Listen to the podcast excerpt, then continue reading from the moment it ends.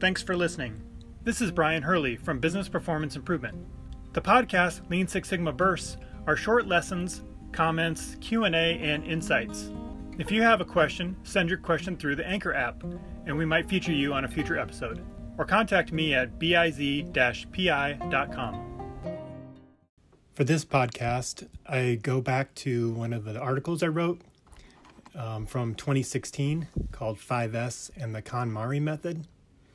So I thought I'd share that. I haven't covered that specifically and um, thought it would be a good topic for everyone. So back in late 2016, I was introduced to Marie Kondo and her methods called the KonMari method for home organization.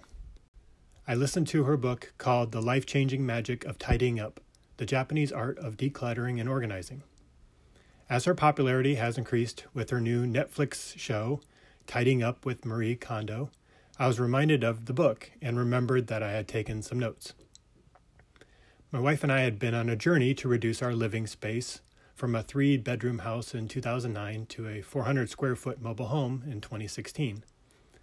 At the time of this journey, I think I heard about her book on the Minimalist podcast. As a lean practitioner, I was curious to see the connection between her methods and 5S workplace organization. Here are my notes, based on her book.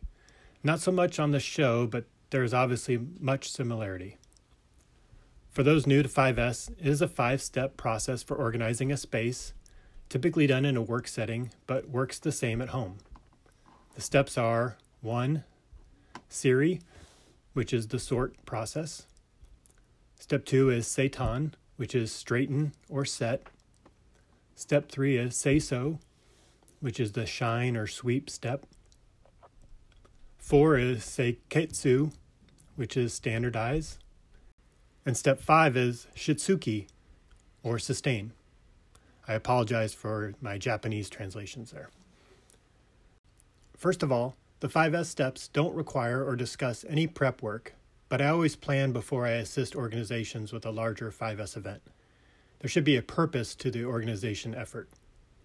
Typically, I walk through the area, ask about the challenges and issues, make notes, talk to the people in the area, then establish some key focus areas that we want to make sure we accomplish during the Kaizen event or 5S event.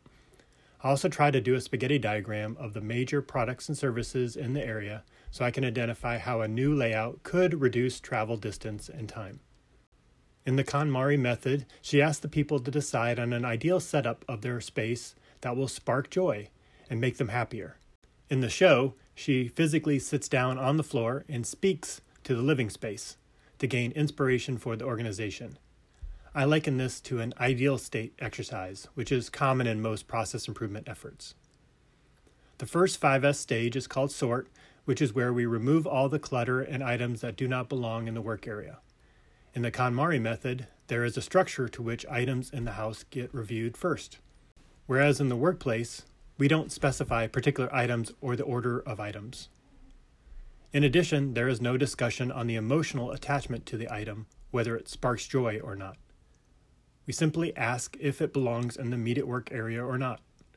If not, it needs to be moved further away or removed completely, donated, sold, returned, recycled, etc. In the book and on her show, she starts with clothes.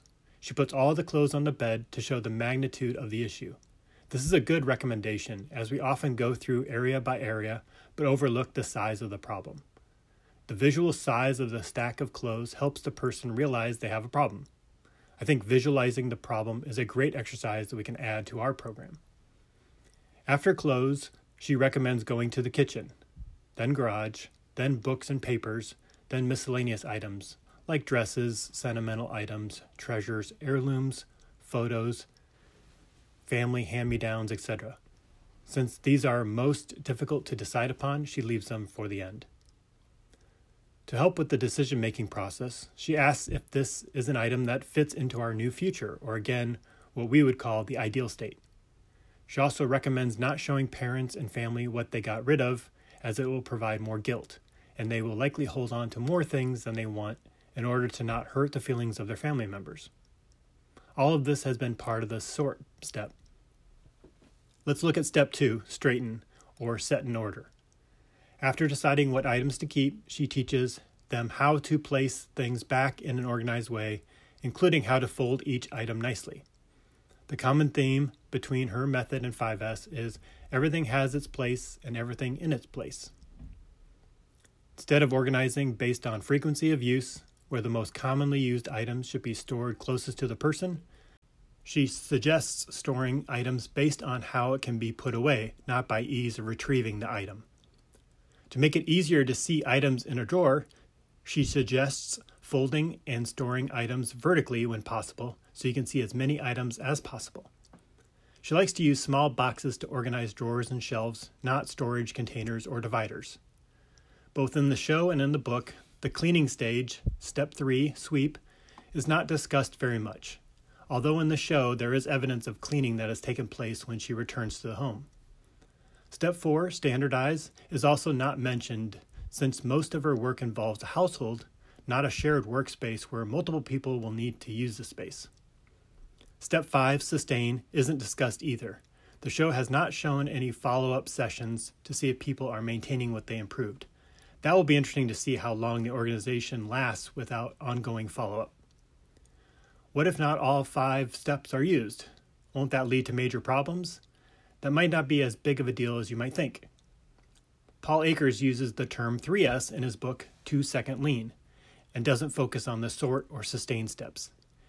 He describes how he learned about 3Sing with the following quote The president and director of Hawks, Mr. Emoto, shared with us what it was like in the dark days when their company was facing bankruptcy. His decision to build a lean culture was a last ditch effort to save the company. Feeling overwhelmed by the five S's, he decided to implement just three sweeping, sorting, and standardizing everything. This man truly had a gift for simplifying things. He understood that if you made things simple, there was a much greater chance of people understanding and implementing the ideas. 5Sing became 3Sing.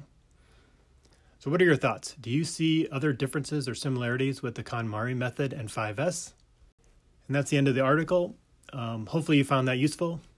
As always, if you have questions or comments or like to hear other topics, let me know through the Anchor app, or you can go to biz-pi.com and contact me directly. Thanks for listening.